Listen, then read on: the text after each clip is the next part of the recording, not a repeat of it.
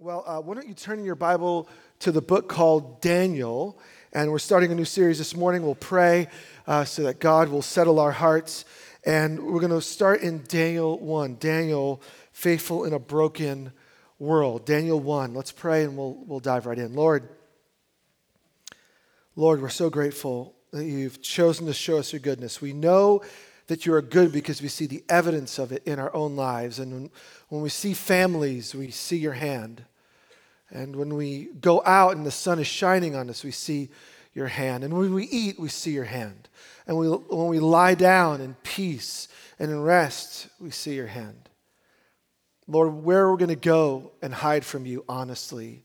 If we go down to the depths, you're there. If we go up to the heavens, you're there. If we even hide behind the cleft of the rock, you're there. The evidence of your handiwork is everywhere. But Lord, we want to see it more obvious in our own lives. And so we're here longing to grow in what it means to follow you, Jesus. So teach us, even through this ancient book and this ancient person and this ancient story, Lord, do something new in our day. Revive us, we pray, in Jesus' name. Amen. Amen. Today we're starting a series called uh, Daniel, faithful in a broken world. And I don't have to remind you why the faithful in a broken world, because the world's broken. I don't have to remind you of how broken it is. Just read the headlines any day, and the top stories are just bad, worse, and I can't believe it happened. Uh, there are so many stories of brokenness. I'll just use one little sliver of an example. We're really living in the wake of events. For previous generations, it was, it was the world wars. Those of you who are a little older, you, and you remember what it was like food rationing and trauma around the world. Well, you never leave that. The date is older, but you remember it. And then you, when we're looking at wars, those of you who grew up in the wake of uh, Vietnam or Korea and seeing our nation uh, at war with others and so many you know, sons and daughters who didn't come home. And you, the events pass, but, but you never really leave it. They, they mark you. Now, for us, most of us, unless you're a middle schooler, uh, you remember 9 11. We're living in a post 9 11 world. So for us, 18 years, it's hard to believe, 18 years ago, uh, New York's home for my wife and I. And I remember where I was speaking at an event in the mountains in California and, and being awoken by my wife, who's like, Have you looked at the news? I'm like, I'm, I'm in a cabin in the middle of nowhere. And, and and the towers and the tragedy. And now uh, we don't even think about terms like global terror because we just, we've gotten so used to it. And that's just one example. And it, it affects everyone. I'm flying out this afternoon, and there's a thing called the TSA and long lines and billions, if not by now, trillions of dollars spent because of events, and we live in the wake of it. And sometimes we just forget.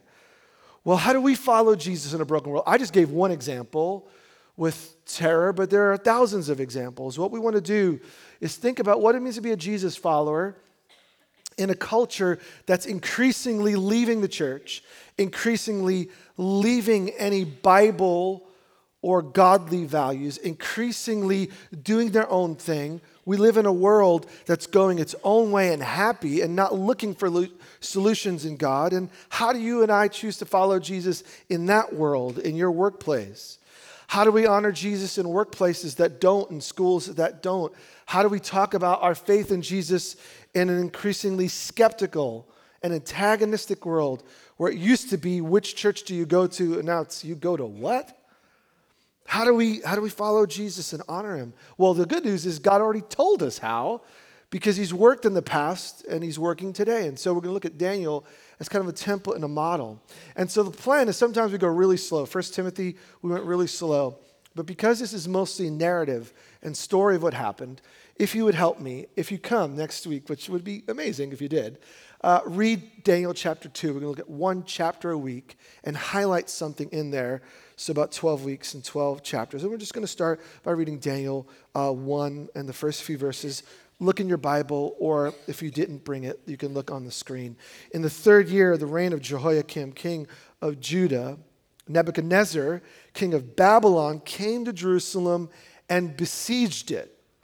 And the Lord delivered Jehoiakim, king of Judah, into his hand along with some of the articles from the temple of God. And these he, Nebuchadnezzar, carried off to the temple of his God in Babylonia and put in the treasure house of his God. This is a period in the life of a group called Israel called the exile. Exile. It's not a word that we use, but I want us to think about how this story starts. We're going to look at how to live a faithful life in a faithless world, but let's start with the shock. We have our world wars in the wake of them. You got to think about what's happening. God gave this people this particular land and said, I'm giving it to you and to generations after you. There was a spot in this physical world that was marked for God's presence, so much so that God met with his people, hear me, in one place. You think, like, I go, I go with God wherever I go. Thank God for Jesus, because that's true. We now have the presence of God, the Holy Spirit, wherever we go. Do you know if you wanted to meet with God, you went to one place in all of planet Earth? God said, I'm going to meet you in my dwelling place, the temple at the center of Jerusalem. I've been there. It's the mountain of God where God meets with his people.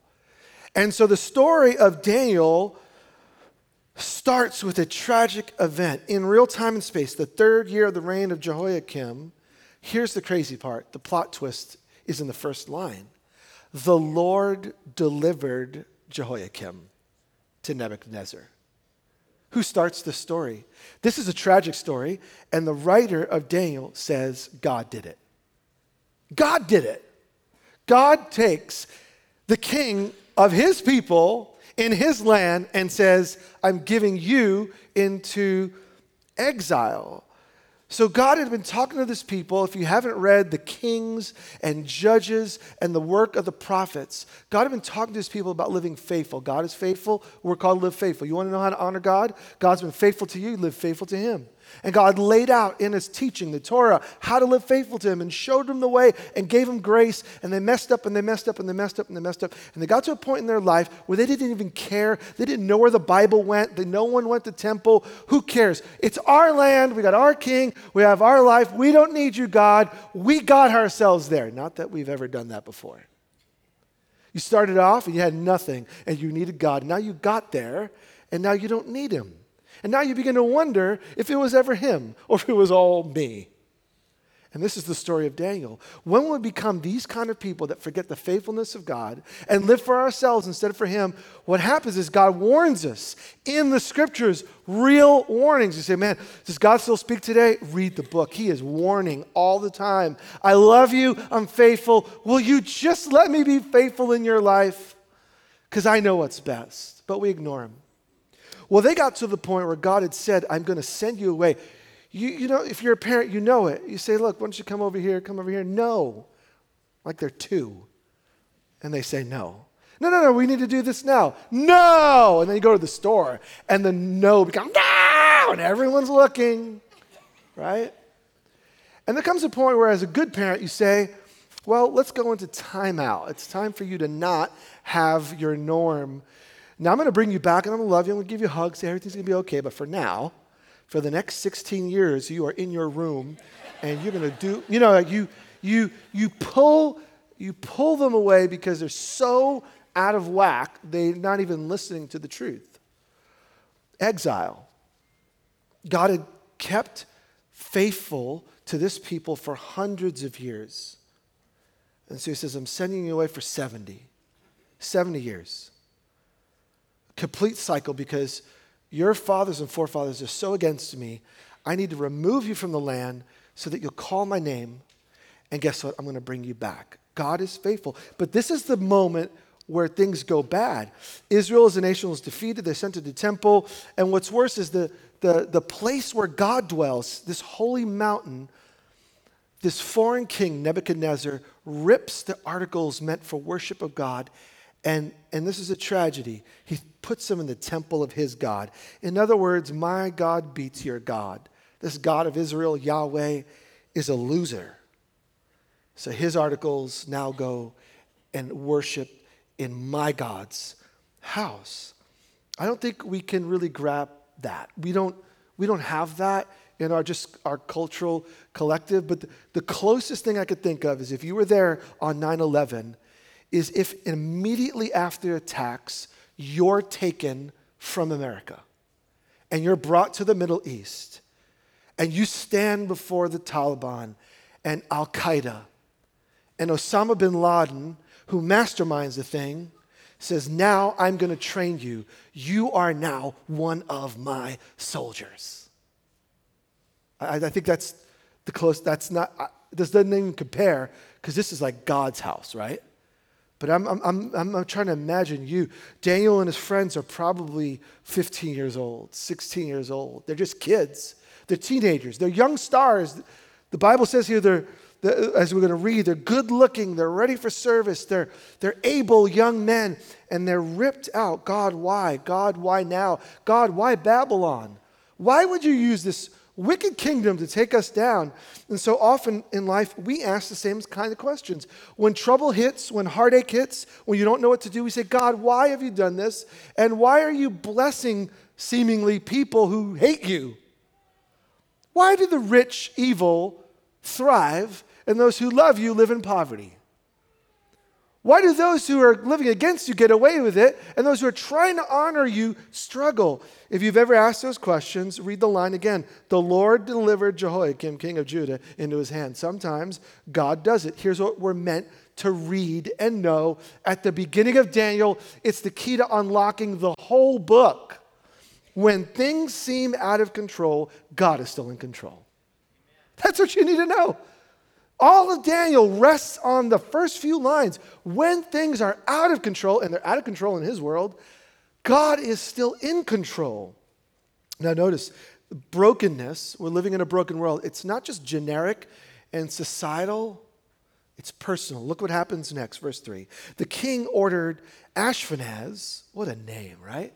Ashpenaz chief of his court officials to bring into the king's service some of the Israelites from the royal family and the nobility, young men without physical defect, in other words, good looking, handsome, showing aptitude for every kind of learning. They were well informed, quick to understand, qualified to serve in the king's palace.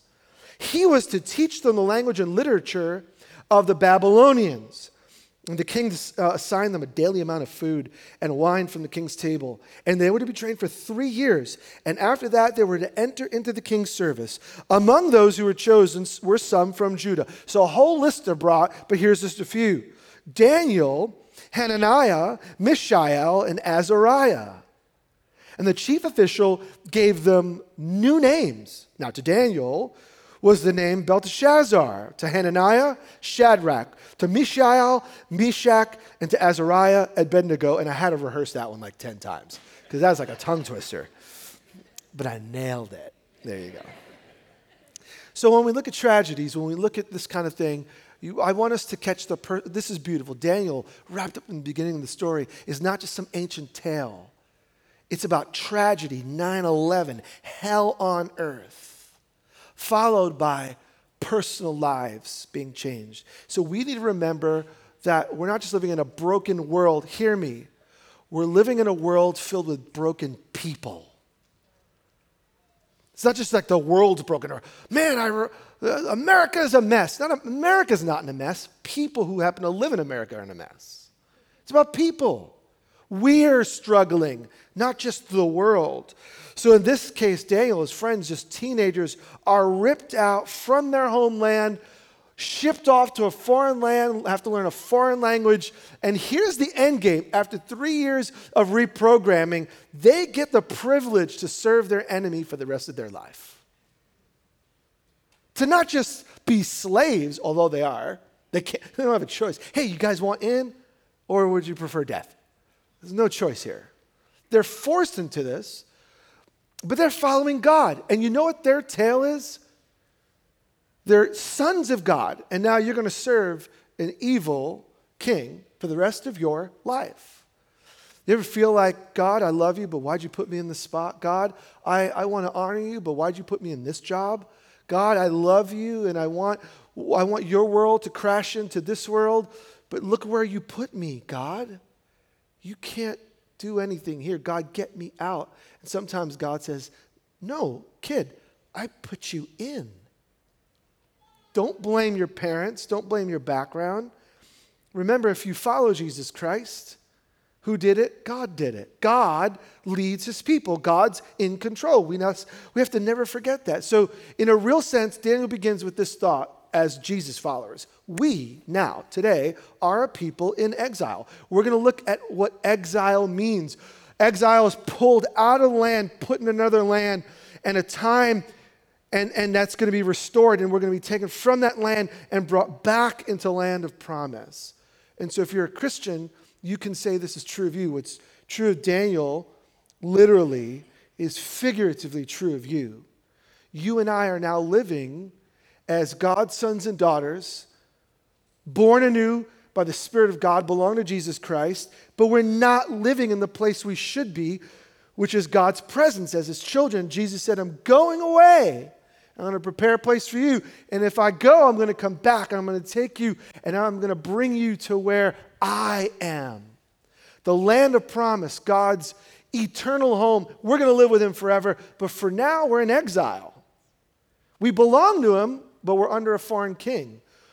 We follow His vision and values, but we live in a land that doesn't follow His vision and values. You see the connection between us and Daniel. The names are different, the culture is different but the experience is the same. So Daniel's thrust into a world just like our own. We're living, the Paul uh, writing to the church in Philippi says, live as citizens of heaven. Philippi was a Roman colony. And it was, it was Rome on display. It was a model city for the Roman Empire. And in a play on words, Paul says to the Christians there, you live as citizens not just of Philippi, live as citizens of God's space. In this foreign city, in this broken world, you can live differently. As a matter of fact, you should live differently. That's God's plan for you.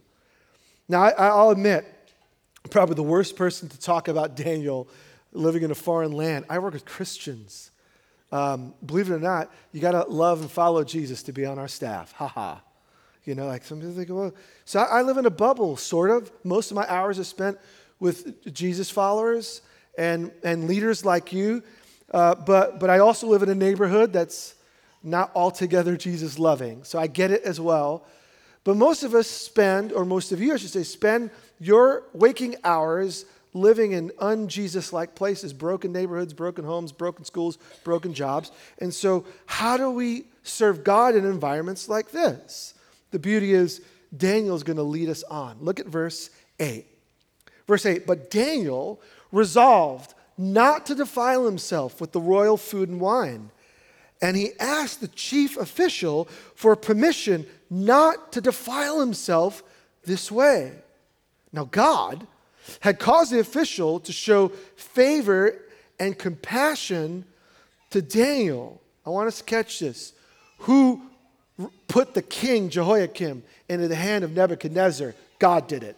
Who gives Daniel favor before the officials? God. So God's at work to get him out of the land, but God's at work in Daniel's life and in these brothers' lives in the land. God's at work. Verse 10 But the official told Daniel, I'm afraid of the Lord my king, who's assigned your food and drink. Why should he see you looking worse than the other young men your age? The king is going to have my head because of you. Daniel, you don't want to eat this king's food. You don't want to eat what come from his table. My, my head's on the chopping block, not yours, buddy. But God's at work. He's got favor. Verse 11 Daniel then said to the guard, whose chief official appointed Daniel, Hananiah, Mishael, and Azariah, please underline the word, please.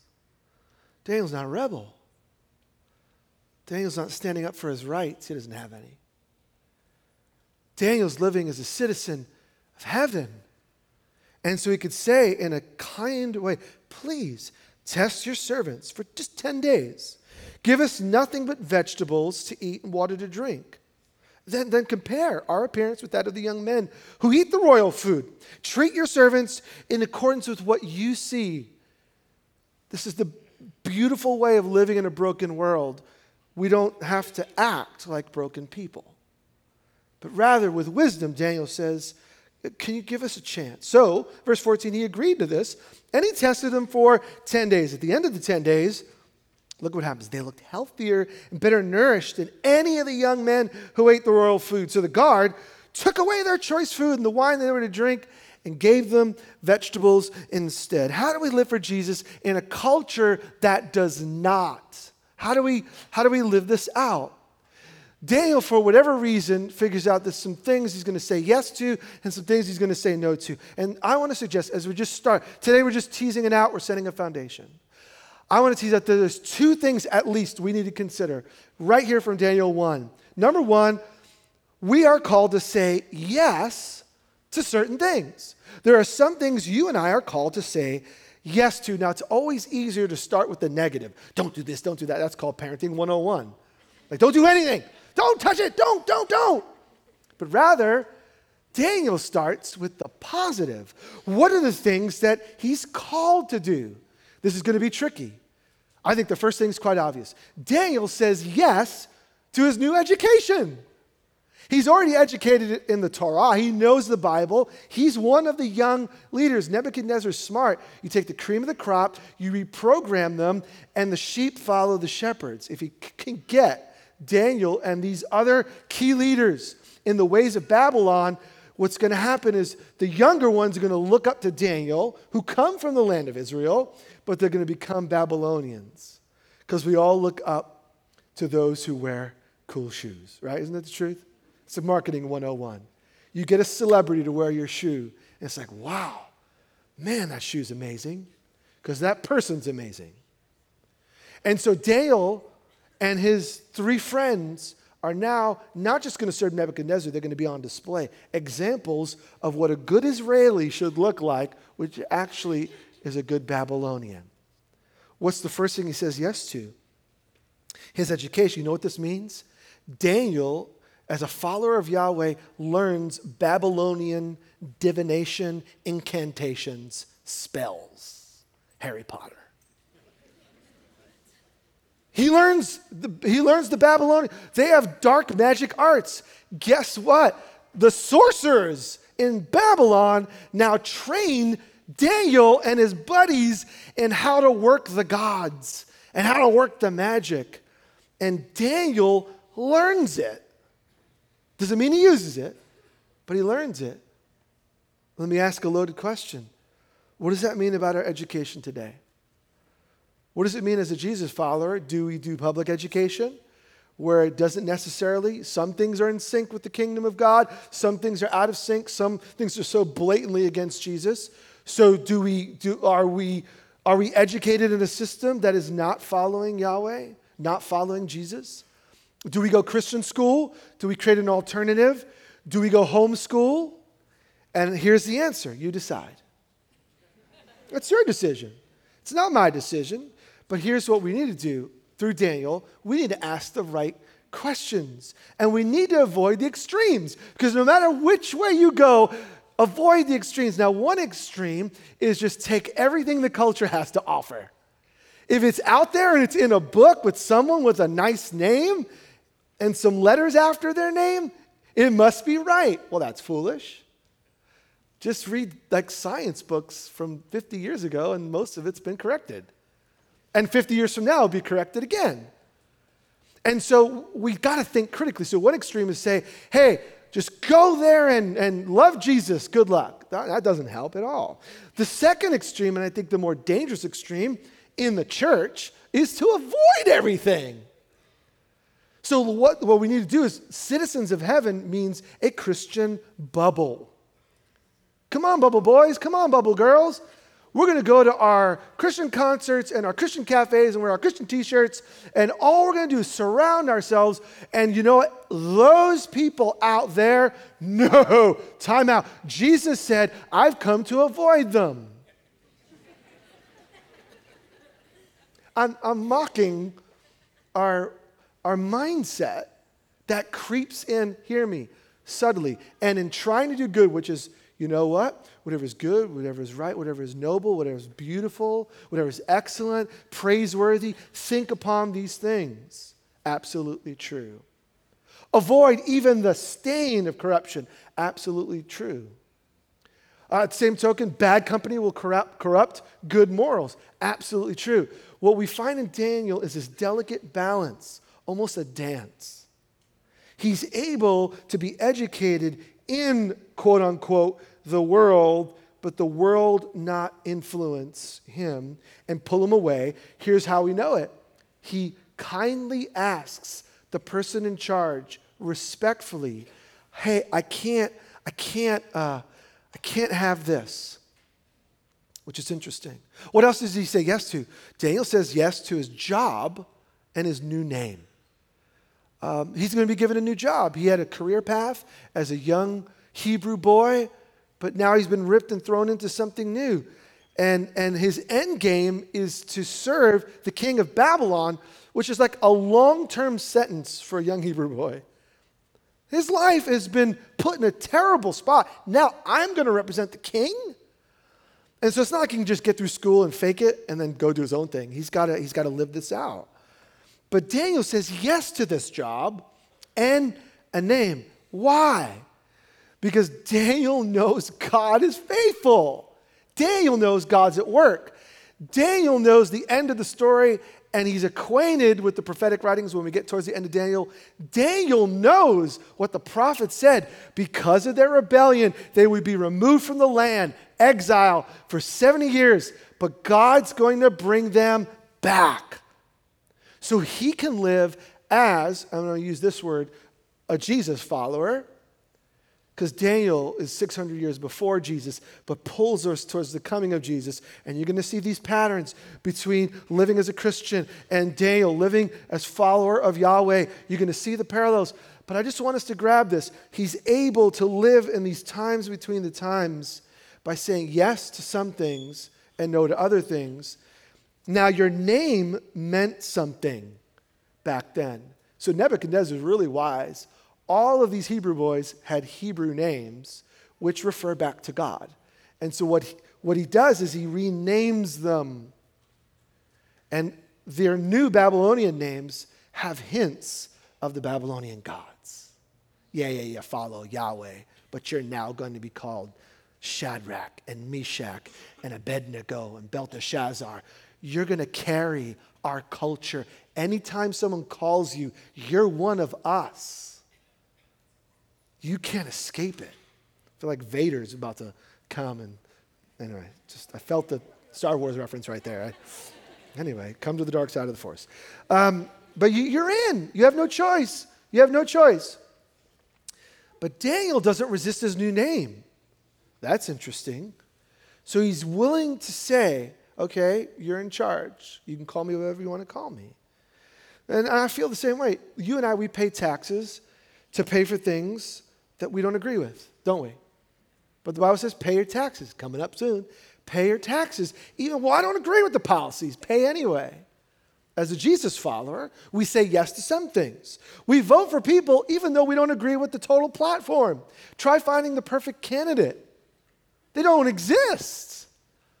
And so you're willing to say, I'm going to lean towards this person, even though they don't carry Jesus' vision and values but yet we vote. You see, Daniel doesn't avoid his world, he participates through God in his world.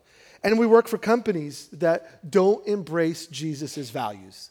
Most of us work for companies that the bottom line is not Jesus' bottom line, and the way of doing business is in not in line with the way of Jesus, and yet we're called to live there. And so does Daniel. So can't you see this is going to be such a helpful conversation about faith in the real world? So we say yes to some things. Secondly, we say no to other things. We are called to say no. So Daniel and his friends, what do they say no to? The king's food, which seems like really small to us. They're like, well, I don't like what they serve at my job anyway. I wouldn't eat there. you know, I, I, work on the east side. I find food carts. I don't care. Yeah, I, I don't. No, this is about more than that. Why do they say no? Some suggest it's because the food wasn't kosher, it wasn't cleaned properly and cared for properly. Maybe. But then he says they didn't drink their wine, and wine wasn't kosher on kosher. And then others suggest, well, it's because it may have been sacrificed to idols. Well, what was, what's the whole wine bit? They don't drink their wine or eat their food. I think it's bigger than that. I want to suggest, and I think some other scholars suggest too, It has to do with allegiance and who's providing. You see, in order to become young men fit for the king, the king says, You eat my food. I feed you. I give you drink. You're eating from my table. You belong to me. And in a subtle way, and they only say, Give us 10 days, test it. We're going to rely on God. And you know what? God could do more with vegetables and water than the king's fatted calf and wine. And the king thinks, I need to eat and drink this to become strong and serve him. No, we can serve better on broccoli. Right? Kale will do it. Don't you worry, folks. Asparagus is the way. And then they say, like, we're just going to have, I don't know if they had any of that, okay? I, I, I don't know. I don't know what they had. Lots of hummus. I would suggest lots of hummus. But they say no. They say no to, to the food, and it's a matter of trust. And in the end, what does God do? God shows himself strong. But I want us to sit for a moment in how. And I want to be really careful because there are times when enough is enough, and I get that. How do they approach? They recognize the authority of the leader put over them. And they humbly say, Please give us a chance. And when that leader says, You don't understand, man, my neck is on the line, please give us 10 days. God's favor was on their leader and graced them so that at the end of the 10 days, he saw that they were better and fit to serve. So you don't see them yelling at anyone. They're kind, they're thoughtful. Daniel's not ranting on social media about the evils of the kitchen in Babylon. He's not riling. He's not forwarding those idiotic videos. You know the ones that you may be posting? He's not interested in playing games and making a point. He's interested in serving the king like God would. See, Daniel is going to live faithful to serve the enemy king as a child of the true king. And that is the way to live as a Christian in today's world. Verse 17, we're almost done. To these four young men, look at this. To these four young men, God gave knowledge and understanding of all kinds of literature and learning. And Daniel, he could understand visions and dreams of all kinds. And at the end of the time set by the king to bring them into the service, the end of three years, the chief official presents them to Nebuchadnezzar. The king talked with them. So the king comes inspect what I'm assuming is hundreds, maybe thousands of young men. And look what happens here. He found none equal to Daniel, Hananiah, Mishael, and Azariah. So they entered the king's service. And in every, underline it, every matter of wisdom and understanding about which the king questioned them, he found them 10 times better. There is nothing worse than a slothful, lazy Christian in the workplace. Shows up late, unprepared, unconcerned. Daniel and these boys are the best of the best. 10 times better than all the magicians and enchanters in the whole kingdom. And Daniel remained there until the first year of King Cyrus. So we started. We started with hell on earth, 9 11, exile, temple ransacked. But it quickly turns. By the end of chapter 1, you realize God led Jehoiakim into the hands of Nebuchadnezzar. God gave favor with Daniel and his friends in this tough situation. And in the end, God graces them in the sight of the king himself. These four are the best in the whole kingdom. I think that one line to these four young men, God gave knowledge and understanding. So God's working not only in the generic sense. You know, it's easy for us to say, you know, God's at work. I don't understand, but I, I just know. We almost say it like fate, right? Whatever's going to happen was going to have, uh, is going to happen. No. It doesn't just all work out. Daniel does the right thing. Daniel positions himself by being faithful to God. Daniel says yes, but he also says no. Daniel lives as a citizen of heaven. And God's favor is on his life. So anything that's going to happen just doesn't happen. It's not just all written in the cards. Yet, there are things that God is doing that we don't know about, so we trust God. God is faithful, we respond with faithfulness. God is at work in this world, and God's at work in His people, and God can multiply a different diet to set up Daniel to serve the king, which is why we're starting this right after Seek 21. Why? Wait, Jose, you kind of messed up. Shouldn't you have waited to do the fast to match up with Daniel? No. We did seek 21 to position ourselves to give us three weeks to prepare our hearts to live like Jesus people. Dale decided, I'm going to eat different so I can live different. And you know what I've found in my own experience? I can think better, hear from the Spirit better, act more like Jesus better with less food. Now, this is not about eating less. Don't miss the point. The point is when I say yes to the right thing, God will honor me and set me up. So, Daniel, the last line Daniel remained there until the first year of King Cyrus. This is so good. You got to read it carefully. You got to read it again and again and again. That one little line is like a throwaway. Oh, yeah. So, in, in the beginning, hell broke out on earth. And at the end, Daniel's there until the king Cyrus. What you don't realize is Cyrus is the tipping point. Nebuchadnezzar is going to lead, but as we read on, kings come and go. Nebuchadnezzar is going to die. Daniel's still there. Cyrus is going to be the one used by God to turn it around, and God is going to touch Cyrus's heart to send the people back to Israel. And what we get in chapter one is this great faithful God raises up some young people like Daniel who see the whole thing. Daniel's there the whole time. Nebuchadnezzar could be godless, but he comes and he's gone. But if you remain faithful to God, you can leave a legacy forever, and Daniel does. Daniel's there for the whole time of exile, and he gets hints of God about to send his people back.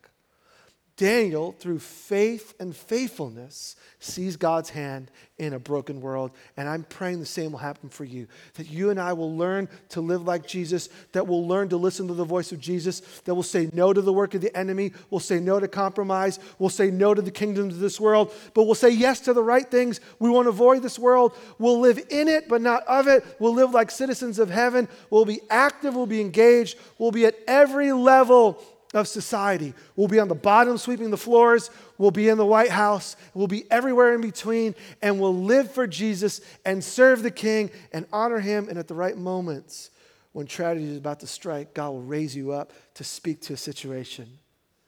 And in temptation, other people will see you honor God and they'll say, What in the world is it about this man or this woman and what makes them different? And you'll be able to say, It's Jesus. But you know what? None of it's possible if you don't show up. And Daniel shows up. So, to, to respond, a couple of questions. What does it look like for you to live like God is in control of your broken world? Let's just start there. What would it look like for you to, to live faithful to God, right? Like, like God's in control. Because if we live under the illusion that we're in control, we're already defeated. Daniel's not in control of anything. Under Nebuchadnezzar, under these chief teachers. But in time, God's going to raise Daniel up to a position of influence. We're not in control. You're not in control. How many days do you get? I have no idea. I had my good friend, uh, some of you saw my post, who suddenly died just on Friday. Got news Saturday morning. Beautiful young guy, loved Jesus, faithful to him, gone in a moment. And the same could happen for any of us. You don't know your future. God knows your future. God is faithful. I respond with faithfulness, not fear. Hear me. Not fear, faithfulness. God, if you give me tomorrow, I'm going to live for you. God, you saw what I did this week. I haven't been faithful, but your grace is sufficient. Jesus died and rose again to set me free. His perfection can take care of my failure. His blood can take care of my sin. He's alive. Therefore, His life is now living in me. I choose to receive the grace of God and to get up and keep going. I'm not going to give up on you, Jesus. Even though I fail, you are faithful. Faithful. man, if, if following Jesus was only about us living faithful, I am out. I tap out fast. But if following Jesus is all about Him being faithful and then becoming under His faithfulness and saying, God, help me, grace, grace, grace, grace, so that I can live more like Jesus, then that, that's worth living and dying for. Second question How do you need to say yes to engage in your world? I think so often we're looking how do we can avoid it. God, I want to work at a church. Why? Because I want to work with Christians. And funny, I'm praying, God, I don't want to work for a church because I'm tired of working with Christians. I love them, but that's not why we're here. We're not here to be with just us. We're here to be salt and light and to live in God's world. And I'm looking for more opportunities to get out there, and you're looking for more opportunities to get in here. And God's laughing at both of us. He's laughing at all of us. He's like, hey, just follow me wherever I put you. Follow me wherever I, where do you need to say yes? And where do you need to say no? Where do you need to put the line in the sand and say, that sounds exciting, but I actually follow Jesus? And laughter will come, and mocking will come, and Daniel will be thrown to his death because he chooses to pray to a God that they cannot see. So I'm not saying it's all going to work out sweet and dandy and lovely. You could be thrown out. But even in that, God's faithful. And he shuts the mouth, the mouth of the lion. And Daniel comes out and freaks out everybody. Oh, the, the lion must be dead in there. No, they throw the others in and they're devoured. God's faithful, even when we're not. Well, if you want to lean in on this Jesus who's faithful, I want to invite you to stand to your, stand to your feet and let's now choose to come to Him. In a moment, when Brandon opens up the tables, we're going to see people step into the faithfulness of God and be baptized in water. In the water, the old life is gone. Up out of the water, washed and made new because of Jesus. Maybe it's time to step into the water and recognize God's faithfulness because you've chosen to, chosen to follow Him, but you've not yet been baptized. You've not yet identified publicly, I'm one of His. Daniel stood up and he stood out. Maybe today's your day. I don't know. Maybe you just need to start following him. You're like, Jose, this is great. I'm not even following him. Hey, today's the day. When's the day to come close and follow this Jesus? Today. Why? Tomorrow's a gift you can't count on, but you've got today. So why not say, Jesus, today, I'm choosing to follow you. If you do that this morning, all I want you to do is when we release people, go over and say, Today I said yes to follow Jesus, and I'm not ashamed to go into the water and let this whole church know I belong to Him. Lord, there's none faithful like you. So even though it seems like the world's crashing in and it's getting worse, and I don't know if your hand's on America anymore, we're not worried about such matters. Lord, we want to know if we're living under the covering of your hand. And since we are because of Jesus, we want to live faithful where you place us in school, at work, in our neighborhoods, with people we know and people we have yet to meet. We want to live faithful lives. And we're going to trust you for the rest. This world belongs to you. So we sing songs of praise to the only God who creates and sustains. We sing songs of praise to Jesus. In his name we pray.